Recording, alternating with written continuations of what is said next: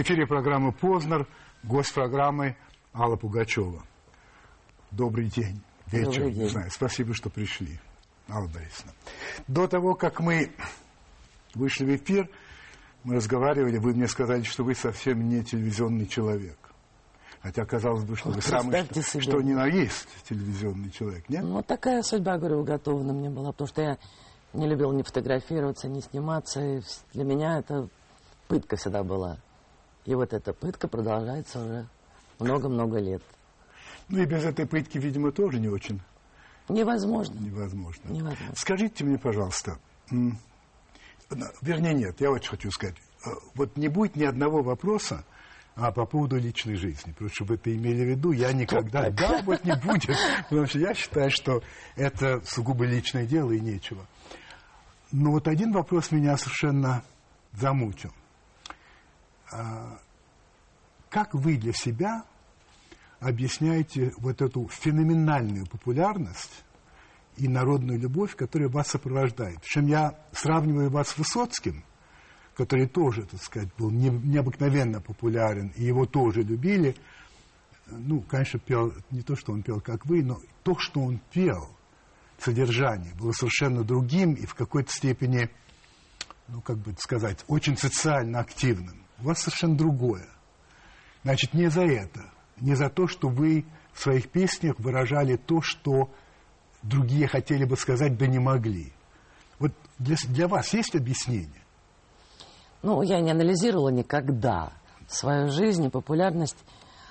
Но если так вот последнее время я подумала, тоже я задавала себе вопросы. Думаю, боже мой, ну вроде бы как ничего особенного, как я считала.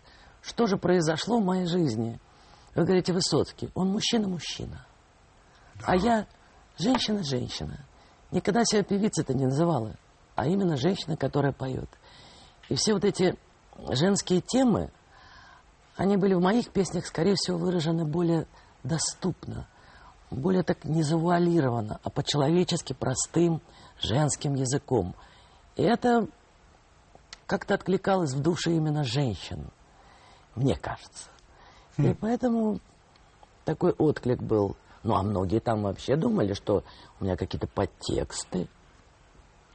Все могут короли, вспомните. Помню. Да. То есть пытались все время что-то приписать. Вот. И поэтому популярность все время подпитывалась не мной, а вот какими-то такими выдумками, предположениями. И по сей день вы остаетесь вот той самой для... Но вы поверите, что я ничего, лично я ничего для этого не делала. Только это пела, абсолютно.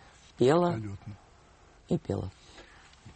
Я, когда готовился к встрече с вами, я много чего читал и даже полез в самую, ам, я бы сказал, авторитетную энциклопедию Британика, посмотреть вообще, там есть Пугачева или нет. Оказывается, есть. Есть. Да, и написано, я перевожу сразу на русский, написано вот что. Алла Борисовна Пугачева, популярная русская певица, известная своим уникальным сочетанием славянской музыкальной чувствительности и западной музыкальной эстетики. Как э, британика, вы согласны с этим или А знаете, согласна. согласны? Согласна, я даже не ожидала. Хорошо, что меня перевели. Вот видите как. А то у меня документ есть, но не переводила. Ну вот видите, я А действительно точно, да. сослужил. Russian Soul, они так и называли, что. Russian Soul. Да. Ну вот так. А, и еще довольно авторитетная газета Нью-Йорк Таймс написала о вас так, а, что в серую советскую эру Алла была сиянием цвета, света и жизни. За честность такого рода, особенно в системе, которая возвела ложь на уровень политического креда, она была обожаема. Как вам это? Вот видите, вы меня спрашивали, а здесь так красиво написано. Все, я согласна. Я подписываюсь. согласен, ну и хорошо. А, вам удалось а, встать на один уровень с такими эстрадными, выдающимися людьми, как, скажем, ну, Эдит Пьяф, например, или а, Элли Фицджеральд. Но вы одна такая, а, если говорить о России. Э, Других нет. И если говорить о группах, то вообще у нас никого нет, которые мог бы сравниться там, с так далее, и так далее. В чем дело? А, может быть, эстрада не совсем российское дело, то, что вы такая одна. Больше звезд ведь нет такого э, масштаба. И довольно много лет. Ведь, смотрите, Утесов, я очень его люблю, а, Шульженко, Бернес, замечательно. Но все-таки это не Синатра, это не Рей Чарльз, это все-таки... А вот вы на том уровне. Вот как, как это объяснить? Вы об этом думали когда-нибудь? Ну, я вообще о себе меньше всего думала. А в эстраде вы же думаете? Нет. Нет.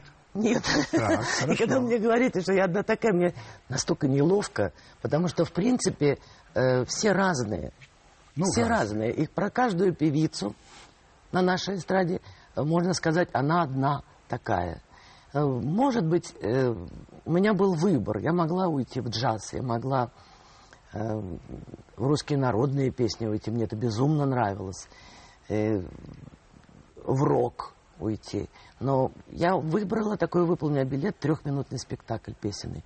И у меня это получилось, потому что я, видно, все-таки актриса во мне преобладала. Потому что голос не сразу сформировался. И вот это вот умение подать песню, оно мне как-то вот дало такой толчок. Но, может быть, в этом действительно я пока одна такая. А во всех остальных случаях все разные. Ой, что это я оправдываюсь? Есть ли отличие шоу-бизнеса нашего и шоу-бизнеса ихнего? Ну, конечно, А есть. в чем разница? Ну, во-первых, это там действительно настоящий бизнес. Они умеют вкладывать деньги и умеют э, все это дело ну, продюсировать, продавать. У нас этого пока не умеет. Совершенно не умеет. Это, знаете, такой бизнес на государственном уровне. А у нас это пока такое монополистские движения есть, существуют такие вот. Один, второй, третий. В развитии этого как-то вас спросили, а, почему вы решили все-таки уйти с эстрады? А, и сослались на то, что вот Мадонна, Пол Маккартни никуда не уходят, хотя они старше вас. И ответили... Старше меня? Мадонна? А, ну, Маккартни-то точно. У Маккартни, да. да. Мадонна, наверное, примерно такой же был. Я не знаю точно. Ну, помоложе. Значит, смотрите же. Вы ответили таким образом. Зачем Полу Маккартни или Мадонне останавливаться? Они зарабатывают безумные деньги на выпуске дисков, они на изнурительных гастролях, которые доводят артистов до жуткого переутомления. Если Роллинг Стоунс затаскать по гастролям, как Кузьмина, никакой бы формы у них уже не было. Их бы давно уже не стало. Кузя лишь недавно приобрел дачу рядом со мной. Это разве нормально? Это вы так сказали. Это было в четвертом году. А, вот я не беру судить, нормально или ненормально, но выходит, главное это то, что деньги все-таки у них совсем другие, и что это является серьезным стимулом. Ой, знаете... В этом ничего плохого нет, на мой Нет взгляд. ничего плохого в этом. Жалко, когда пропадает интерес к труду. Понимаете, жить без интереса к тому, что ты делаешь, невозможно. Значит, у Пола Маккартни есть интерес к этому. Он чувствует, что он нужен, его музыка нужна. Мадонна, я уже увидела усталость на ее лице. Несмотря на то, что шикарные все номера, я видела какой-то вот... Я там... Меня трудно обмануть. Я увидела усталость и легкое безразличие к тому, что она делает. Это уже признак того, что пора валить. Несмотря на то, что... Я думаю, что ей есть на что жить. А у нас, ну вот, действительно пытаются звезды, ну, как-то жить, понимаете? А жить и заработать можно только на гастролях. Откуда все эти фанеры пошли? От того, чтобы заработать и голос не потерять. Вот весь кошмар. То есть вы оправдываете пение под фанеру? Ну, Выходит, ну, нет, что это вынужденная мера? Мне это не нравится, но я знаю две причины – по которым никуда не денешься, даже три. Первое – это вот то, что зарабатывать нужно, жить надо, иногда никаких условий нет, голос сел, отменить концерт невозможно, включается фонограмма. Вторая причина – продюсер хочет быстро отработать деньги, которые он вложил в группу. Ну, неужели он будет им оркестр, там, аппаратуру покупать? Он их гоняет по клубам под фанеру – и быстренько как-то эти деньги возвращает себе. И третье, это, конечно, телевидение. Потому что очень тяжело сделать шоу, ну вот живое. У меня был такой случай, вот э, концерт рокеров, там мои песни они пели, ты молчи, а мы споем. Вместо двух часов концерт продолжался около четырех часов. Потому что каждый хотел свою аппаратуру, они выносили инструменты свои. И каждый раз между номерами появлялась огромнейшая пауза. Это очень тяжело, понимаете? И зрителям, а мне. Я между этими номерами как клоун, как коверный, понимаете? Там что я только не делала, чтобы как-то заполнить эту паузу. И поэтому на телевидении старается все сделать под фонограмму, чтобы легче было монтировать, и шоу должно продолжаться. Вот так. Это, конечно, для меня это отвратительно. Я потому что терпеть не могу фонограмму, поскольку, поскольку я не умею под нее петь. И никогда и не пели? Нет, почему как? Бывало. Как? Ну, а как же? Я же должна была участвовать там в песне года или еще где-то. Это катастрофа. То есть я ни, никогда... Все знали. Весь зал понимал, что я по фонограмму, все смеялись, но ничего уже не знали, потому что я не попадала в нее никогда. Эстрада должна создавать у людей хорошее настроение формировать их художественный вкус, воспитывать молодежь. Так давайте думать не о коммерческом успехе, а о качестве творчества в первую очередь. Я хотел бы сказать вам, а вы знаете, кто это говорил? Потом не буду играть в эти игры, это говорили вы, но говорили очень давно, это было в 81 году аж. Так вот, а, считаете ли вы, что за эти 30 лет что-то сдвинулось именно в этом направлении? Что эстрада действительно стала, может быть, тем, что дает лучшее настроение, что воспитывает э, художественный вкус, что э, воспитывает молодежь. Вот 30 лет прошло с тех пор, как вы это пожелали. Да, не знаю. Что-то воспитателей-то маловато, конечно, сейчас. В отношении вкуса. Ой, на вкус и цвет товарищей нет, понимаете? Я не могу на свой вкус Э, определять все по своему вкусу, потому что одним нравится одно, другим нравится другое. Э, я знаю, что эстрада – это дело молодых. И вот каждое поколение выбирает себе свою музыку, свои даже темпы, понимаете, свои какие-то ритмы. И я только за. Дурной вкус, а, по-вашему, это нечто субъективное. То есть я считаю дурным, а вы считаете, что совсем даже нет. Конечно. Наши вкусы разнятся. Мне там, может быть, что-то понравится, вам нет. Но я могу оценить аранжировку и сказать, что абсолютно дурацкий текст. Или непрофессионально. Непрофессионально. Ну, сейчас почти все непрофессионально. Вот. И все дурацкие. Понимаете? Но мне 63, а 13-летнему ему нравится. Ему это очень нравится. Вот такой дурацкий текст. Вероятно, он попадает вот на его сознание, на Но его уровень. Вы понимаете, что если вы говорите непрофессионально, а, привыкание к непрофессиональному не может привести к хорошему. К непрофессиональному привыканию. Дурацкий текст – это дурацкий текст. Я не знаю, сейчас профессии все, ну, не знаю, авторов текста, композиторы. Мне Тяжело сказать, я ничего этого не слышу интересного. Что-то что надломилось. Что-то мне, в общем, короче, не нравится. Я буду не брюзжать сейчас, как стареющая певица на пенсии. То есть, ну, что-то происходит. И мне кажется, мы стоим на таком краю падения какого-то, я не знаю, но я ничего не сделаю, понимаете, для того, чтобы от этого края кого-то увести. Мы, наверное, должны упасть упасть, сильно удариться, для того, чтобы понять, что выбираться из этого дерьма надо. Знаете, оно везде. Что в эстраде, что там, что тут. Что-то произошло. Ну, время такое вот, ну, в воздухе что-то творится, не знаю. Вот вы за свою карьеру на эстраде, не только на эстраде, вам приходилось идти на компромиссы? На компромиссы с совестью нет. Никогда. На компромиссы, которые мне там продюсеры предлагали, ну, может быть, и было там пару раз, сейчас уж не помню. Компромисс компромиссу рознь. ну, так сказать, переступать через себя? Нет. Нет. Ну что боже упаси. Были случаи, когда э, пытались вас оставить? Ну, что сейчас вспоминать? Сколько этих было случаев, сколько раз пытались заставить. Была такая жизнь, и я другой жизни не знала. Я не знала, что может быть лучше или хуже. Ну, я боролась так вот за свое место под солнцем. И мне казалось, что меня наказать нечем. Чем меня могут наказать? Со сцены убрать? Ну, я найду место, где выступить. Там, ну что, язык выдернуть, ну рисовать значит. Ну, я, такая, знаете, безоглядность была молодости.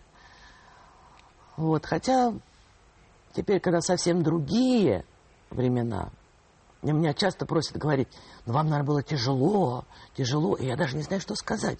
Потому что когда ты другой жизни не ждешь, то это не тяжело. Ты просто живешь и пытаешься выжить в той, которая тебе... То есть предлагаемых обстоятельств. Помните у Жванецкого, кто не видел других туфель, наши туфли?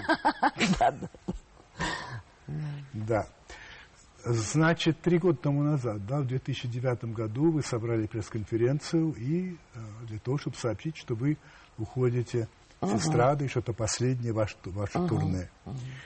А, примерно через год хорошо вам знакомый журналист и знаток музыки Артемий э, Троицкий сказал следующее. Если бы я был продюсером жизни Аллы Борисовны Пугачевой, я бы разработал для нее то, что сделала Грета Гарбо. То есть на пике уйти и все. И где-нибудь после 90-го года полное молчание, легенда, миф. Великая и ужасная, но королева. Так вот, скажите мне, пожалуйста, вам удалось роль продюсера собственной жизни?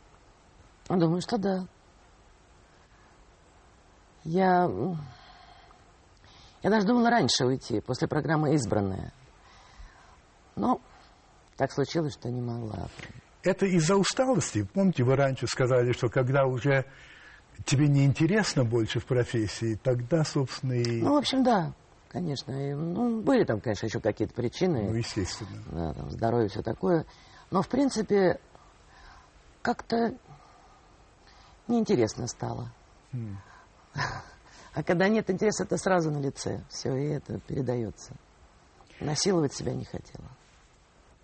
Все-таки вот э, в советское время, которое вы очень хорошо помните, и я так тем более, потому что я еще старше, э, Э, в общем, вам позволялось по существу почти что все. Вы даже сейчас говорили, ну что, что со мной сделают? Ну, не это, так это и так далее.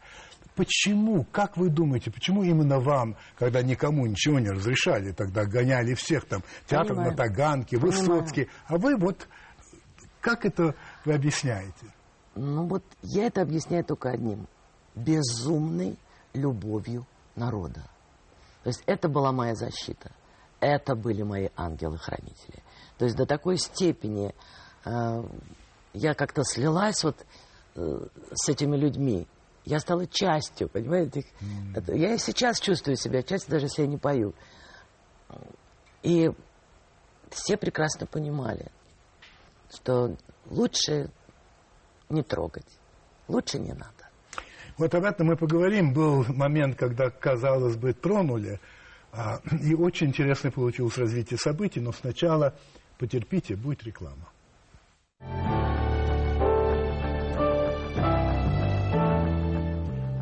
Итак, я обещал рассказать, а, как вы чуть не ушли гораздо раньше. Будет цитата, немножко длинная, но того стоит. Значит, это вы рассказываете. Был, правда, период, когда совсем затюркали меня. Тогда я решила самой идти со сцены, но со скандалом, таким, чтобы всем жарко стало. Сшила платье, очень скромное, светленькое, на кнопочках да, впереди. Да, да. Сама нежность, нет, я цитирую.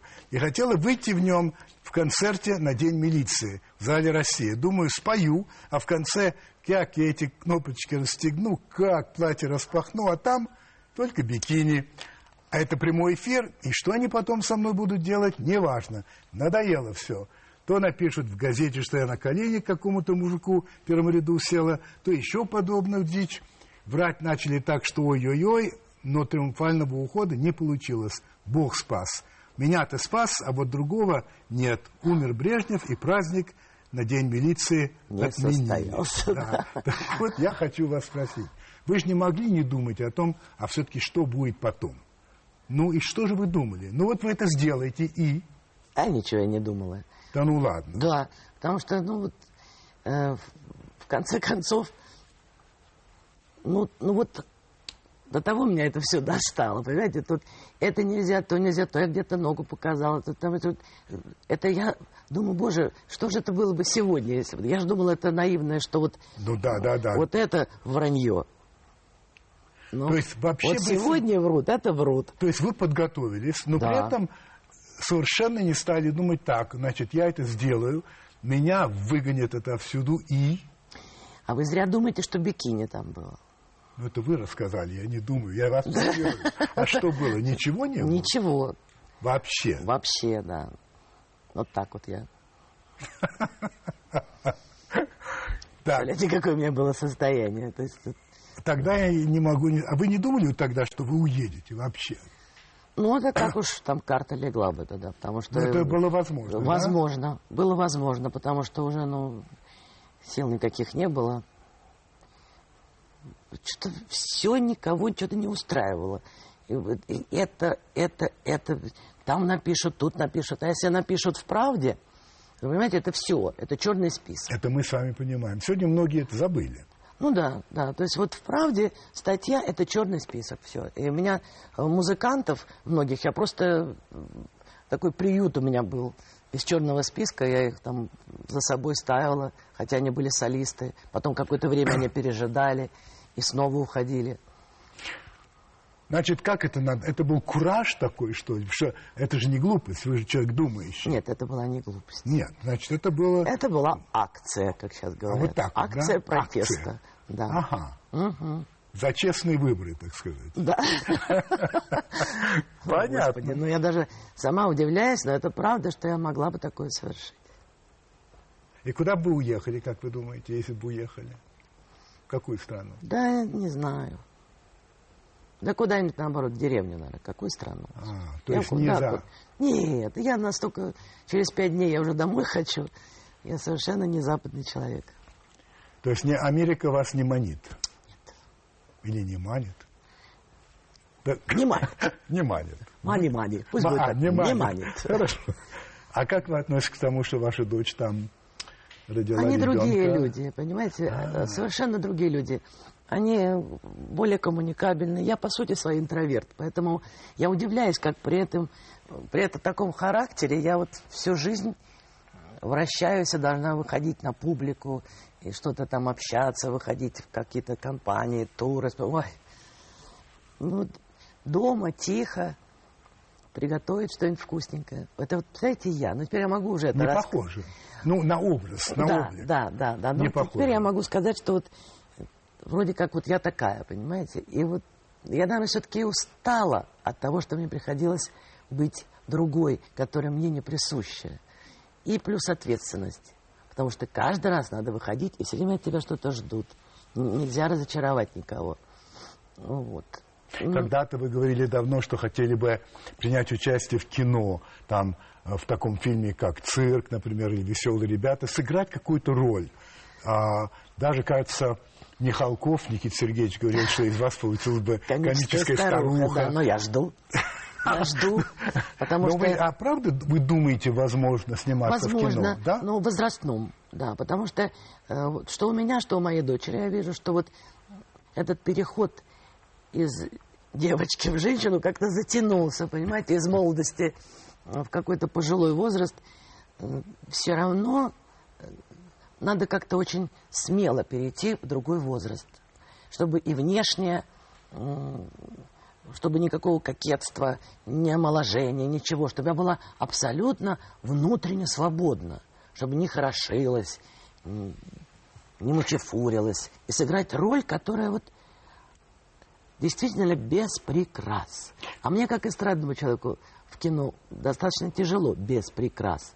И к этой мысли, когда я привыкну и приду к ней, то тогда с удовольствием А Михалкову вообще, если... снимай. отвлекаясь, это, ну, не отвлекаясь, но по этой теме, есть ли какая-то роль, которая вообще в принципе а, вас бы интересовала? Вот, ну, который вы, ну, в пьесе какой-то, в книге какой-то. Ну, может быть, трамвай желаний, типа а, этого. вот так, да? Да. Может да. быть, э, ну, уже Ой, не хочу сейчас просто хорошо, говорить, потому что хорошо, у меня есть одна хорошо. идея, не хочу сейчас Хорошо, да, и правильно, конечно. Когда вы говорили, что вы все завершаете э, свою карьеру на, на эстраде, вы сказали так, Алла Пугачева актриса, уйдет со сцены, но наступит время другой Аллы Пугачевой. Нас, видимо, не наступило еще, м-м. но наступит. Не знаю, жду. Ну, у меня такие были варианты, что если даже там спеть как-то раз, ну, только на рождественских встречах. Но спеть не то, что я пела, а вот совершенно что-то другое. Понимаю. Вот вообще, как эксперимент. Это раз, то, что я себе оставила. Второе, это, конечно, давать шанс какой-то молодежи. Это у меня больное место, я безумно хочу. Всегда вот... А вам давали шанс? Да. Давали? Конечно. Ну что вы, Трифонов, Иванов, легендарные личности на телевидении и радио, программа «С добрым утром». Знаете, вот мне давали шанс, они верили. Тот же Шаинский поверил, и я 16-летняя, там, или 17 мне было лет, спела песню, которая стала хитом. Меня не знали, но песню знали. То есть давали какую-то возможность проявиться. И те же Трифонов Иванов мне сказали, ну-ка, ну, Трифонов больше – замолчи. То есть ты можешь стать популярной, но глупой. Или подожди, роди, пощупай жизнь, узнай, что такое судьбинушка твоя, и потом уже споешь. Трудно было выбрать со слезами, но я выбрал второе. И вот другая Алла Пугачева, вы ждете, что это как-то просто случится без вашего активного, ну, какое-то наитие, какое-то что-то внутри. Как правило, да. Вот так, как да? правило, да, потому что, ну, у меня, видно, такой ангел-хранитель мощный. Mm. Мне даже стихи приходят э, именно вот без всяких творческих мук, а вот в какой-то момент раз и льются. Знаете, для меня другая Алла Пугачева – гораздо это менее, конечно, романтично, но пришла, когда я вдруг увидел, что вы стали активно, ну, активным общественным человеком. Я этого раньше не видел. Разве? Но вы, ну, не видел. Ну, что я могу сказать? Разве я стала общественным? Ну, мне кажется, что да, вы а, предвыборные, так сказать, кампании принимали ну, участие. Ну, это, вы... Понимаете, для меня это не предвыборная кампания. А что это? А это поддержка моего друга Михаила Дмитриевича Прохорова. Простите, вот до того все. вы же озвучили ролик для Путина в свое время. Я? Вы? В этот же момент? Нет, это раньше интер... гораздо. А раньше, да. Ну а вот. как же, конечно. Ну и что? Четыре года назад, и когда... Что? Ну, ничего, я просто спрашиваю. Это прекрасно. Вы понимаете, э, я безумно хотела, чтобы и народ, и власти получше узнали Михаила Прохорова. Вот без этого нарицательного имени олигарх значит дурной человек. Безумно мне хотелось, а чтобы почему? узнали. Почему? Что? Вы его хорошо знаете? Я хорошо его знаю. И я знаю его порядочность, его организационность, его хозяйственность. И главное, что его патриотизм. Вот просто вот патриотизм, понимаете, настолько он любит и болеет душой за людей. Он хочет им помочь. Для того, чтобы он мог помочь, значит, второй у нас Путин. Понимаете? Путин должен, я думала так, он должен себя окружить такими людьми, как Прохоров, для того, чтобы стать президентом, а не, как бы помягче, ты сейчас брякну что-нибудь, а не таком паханом при кримина... криминальном обществе, понимаете? А приходится ему, Путину, понимаете, получается, что окружают его люди, которые, с которыми трудно дышать, что-то делать. Поэтому я не отрицаю того, что в помощь. Я вам напомню, а, четыре года тому назад вышел ролик ваш, где вы говорили следующее. Я давно знаю Владимира Путина как умного человека, у которого слова с делом никогда не расходились и не расходятся. Сказал, не пойдет на третий срок, значит, не пойдет. Я не хочу участвовать во вселенском плаче «Путин останьтесь, Путин останьтесь». Я пойду и проголосую за «Единую Россию», за его партию, а стало быть, за него. И вам советую сделать то же самое. Совершенно верно. Всегда ваша Алла Пугачева. Да. Тогда вы считали это Абсолютно. правильным. Абсолютно правильно. Ну, я, я могу только искренне говорить. А понимаете? только так и надо.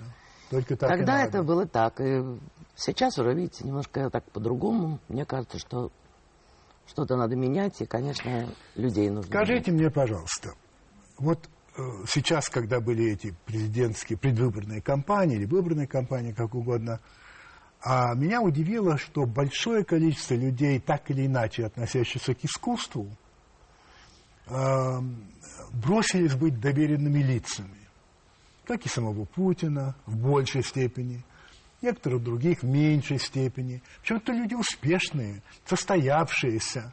Это не то, что э, такие, которые, может быть, так собираются делать карьеру, да? Да-да-да. Что это? Вот как это надо Да черт понимать? его знает. Ну, не знаю, но тоже какой-то вид пиара, может быть. Своего. Своего тоже. Почему нет? Но почему нет, я бы мог ответить на это. Я вас, я вас спрашиваю, Я не почему знаю. нет. И, ну, я, я вот не смогла бы. Так уж просто. Я могу вот просто высказать свое мнение по поводу Прохорова. Понятно. Да по поводу Путина, там, или по поводу того, другого, третьего. Но не как общественный деятель, а как человек, который знает этих людей, знает ситуацию более-менее в стране, потому что общаюсь с людьми. Но вот так вот сидеть, светиться, там где-то нет, я не смогу. Вы знакомы с Путиным? Конечно. А как же? Да.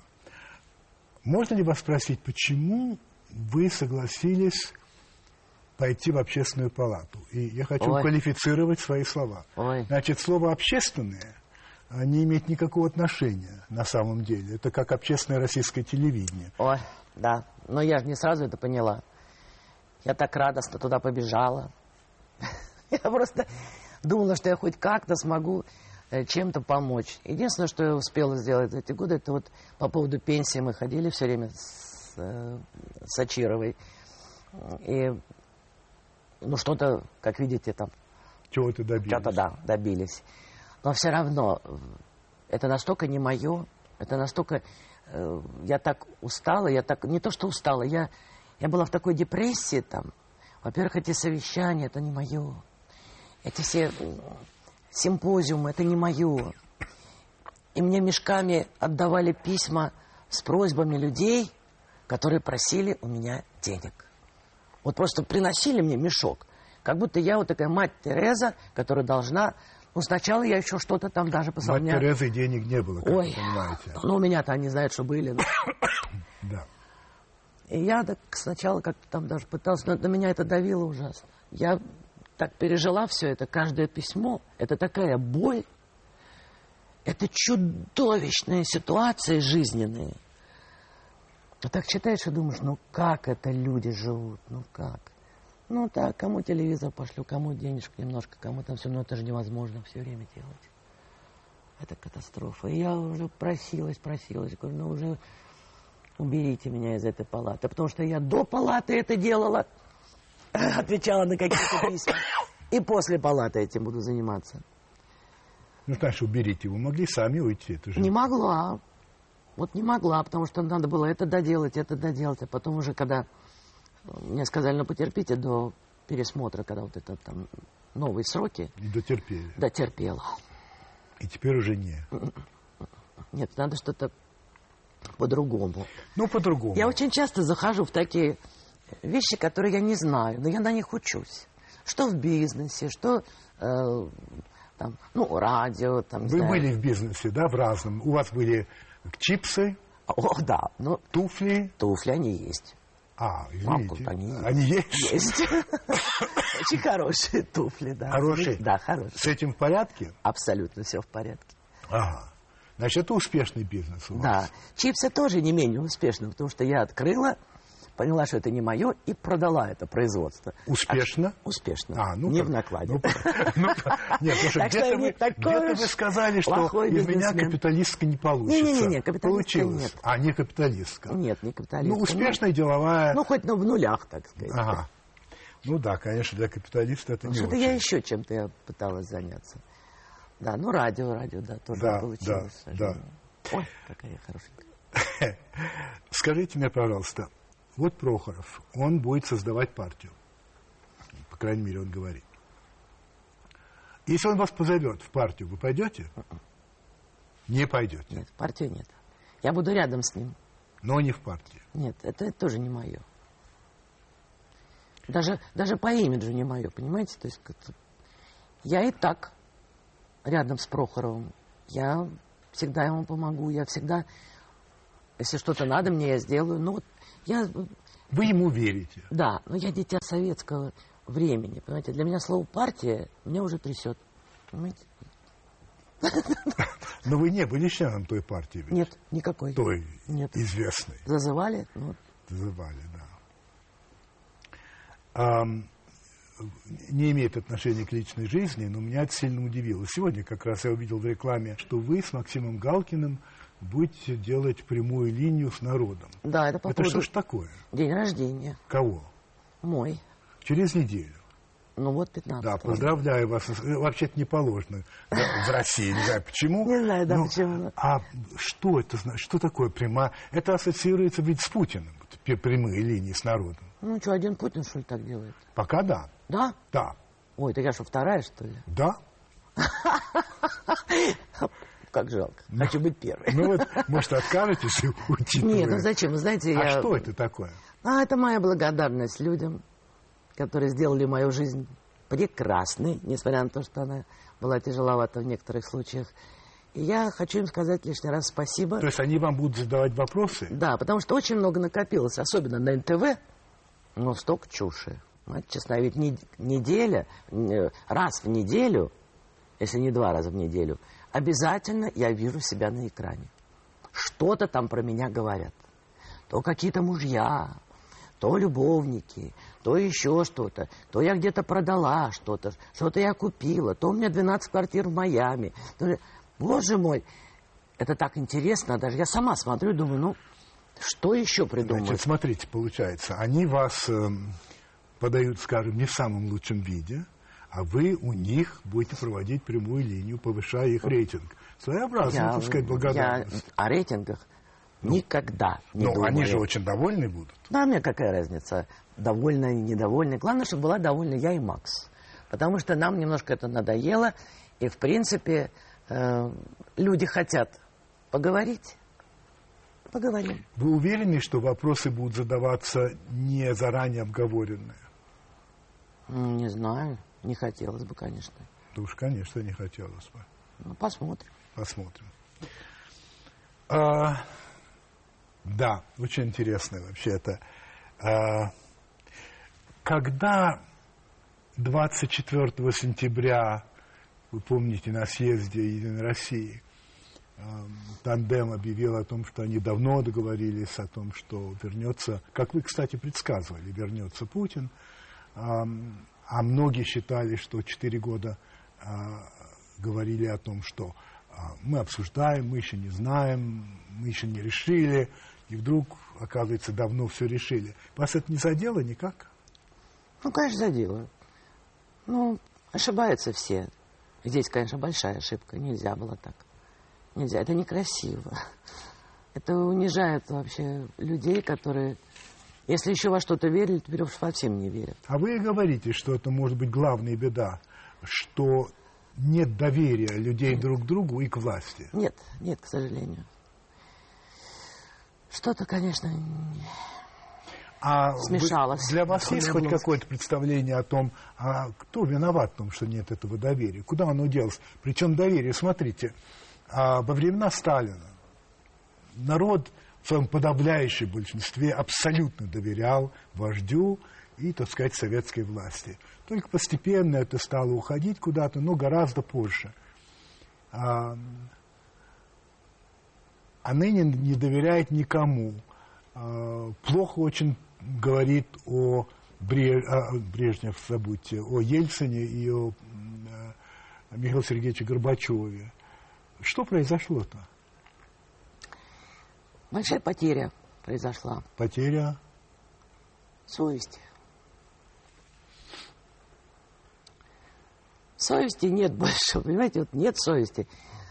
Бессовестно плохо подготовленные учителя, порой врачи. Совести нет тем, кто им платит гроши, если они, например, хорошие врачи и хорошие учителя. Все как-то бессовестно, неправильно. И поэтому вот это какое-то унизительное положение, причем материально народ как-то терпит, как все время выкручивается, но он чувствует себя униженным. Вы знаете, я бы даже сказал так, я очень Во много всем, езжу по понимаете? стране, народ живет явно лучше, Да, а вот недоволен. вот недоволен, потому что они не чувствуют себя людьми, которых уважают. И, наверное, все-таки это идет образованности. Мне так, может быть, я ошибаюсь. Как вы относитесь к Горбачеву? Хорошо отношусь к Горбачеву. Ну, что делать? Ну, нас- Нет, Нет, вот многие плохо. очень многие плохо. Очень многие. Он человек мира. Он человек, который был на переломный момент и тоже не во всем мог разобраться. Человек, так сказать, еще той закалки. Ну, он почти как я, понимаете? То есть я еще не знаю.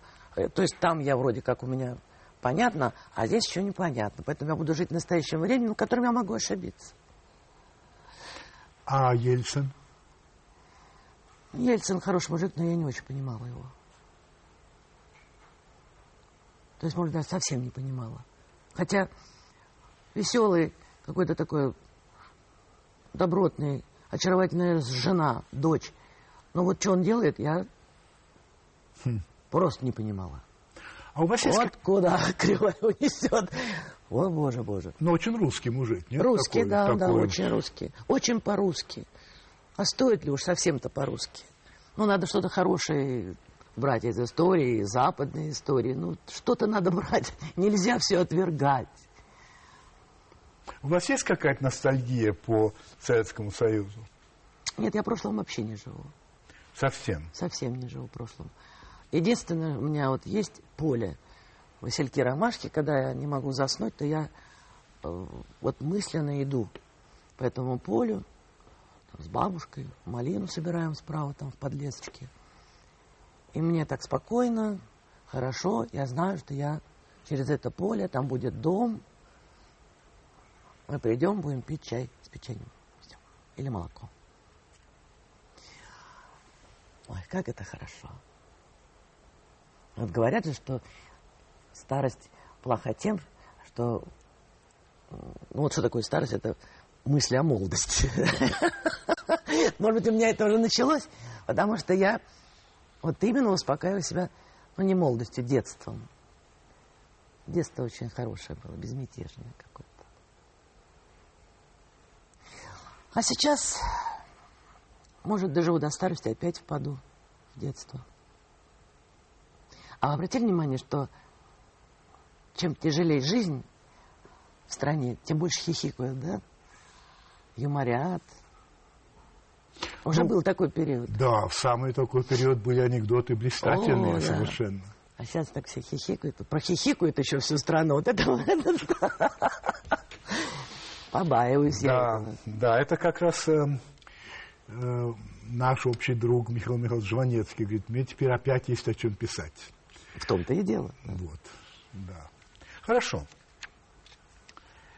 Последний, пожалуй, вопрос. В интервью 81 года вы сказали вот что. Ну, это важно. 81. Да, да, да. Меня назад? порой беспокоит время, говорили вы. То время, которое летит от нас днями и годами нашей жизни. Мне хочется остановить его, спросить себя, все ли правильно, не растрачиваю ли я его напрасно, все ли делаю так, как надо, не разлучилось ли, э, не разлучились ли мы быть нужными, тонкими и чувственными, успокаивая себя тем, что это не модно, не разлучились ли любить, думая не только о себе. Ну вот прошло, 31 год прошло. Вы еще задаете себе эти вопросы? Ах, я уже не задаю эти вопросы. Просто я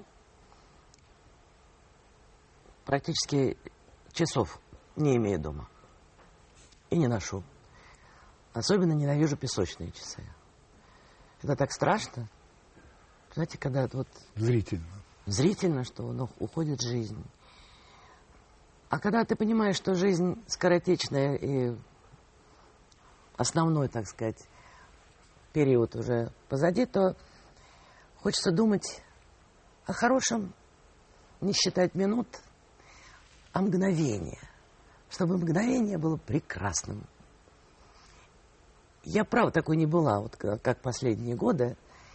Вот я сейчас здесь, и я ищу, что прекрасного есть в этой Данной. нашей встрече, да. Ну, про... да.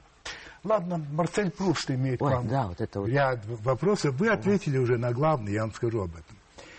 Но если бы вы могли изменить в себе что-нибудь одно, это было бы что? Я бы ничего уже не стала менять. Какая ваша главная слабость, как вы считаете? Все прощения на сегодняшний день. Ваш любимый цвет? Вообще-то васильковый, но ношу я всегда только черное и белое. Ваш любимый композитор? Если есть такой. Ну, конечно, конечно. Но один у меня не может быть. У меня Ну, среди. Рахманинов и Скрябин. Какой недостаток вы легче всего прощаете?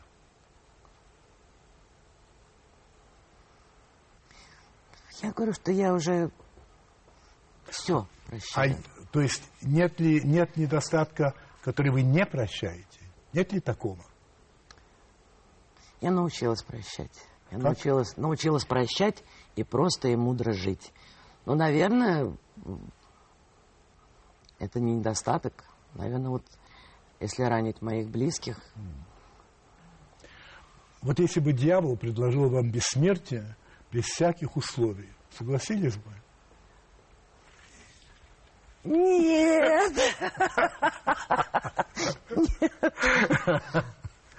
А, как бы вы описали свое внутреннее состояние сейчас? Безмятежность. А ваша главная черта, Моя ваша, на сегодняшний день да, великодушие. Вот на главный вопрос вы уже ответили, когда вас спросили, когда вы окажетесь перед Богом, что вы ему скажете. Вы ответили очень близко, два, ну, два раза. Я бы сказала, сделайте меня ангелом-хранителем моих близких. Да. И потом сказали, а если сделает ангелом-хранителем страны, еще лучше. Я даже так сказал. Да, вы по-прежнему так бы ответили? Так бы сказали? Да, но перед этим я сказал бы спасибо за интересную жизнь. Это была Алла Пугачева. И вам спасибо. И вам спасибо.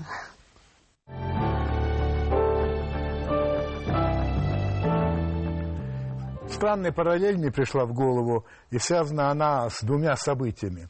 Вот первое. Значит, выдающийся немецкий писатель, лауреат Нобелевской премии Гюнтер Грасс недавно опубликовал стихотворение под названием «О чем необходимо говорить», в котором он резко критикует политику Израиля в отношении Ирана и призывает мировую общественность а, ну, не допустить а, военного удара по Ирану.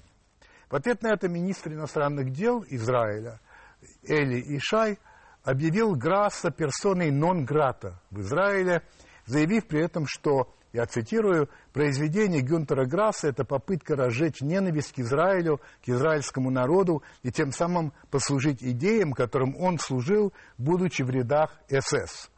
Грасс и в самом деле вступил в СС, когда ему было 16 лет, перед самым концом войны. Но вообще весь этот пассаж лишь подтверждает то, что я часто говорю, а именно, если человек критикует Израиль, то его сразу записывают в антисемиты и во враги а, израильского народа. Теперь второе событие.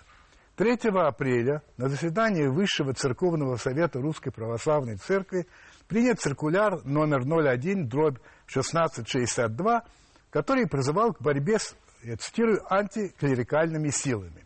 Вот лишь одна, но весьма показательная цитата. Противостояние церкви и антихристианских сил становится все более очевидным и острым. Особенно заметными атаки стали в предвыборный и поствыборный период, что свидетельствует об их политической подоплеке, в том числе антироссийской. Вот и получается, кто критикует Израиль, тот враг израильского народа. А тот, кто критикует русскую православную церковь, тот враг русского народа. Интересно, не правда ли? Удачи вам и приятных сновидений.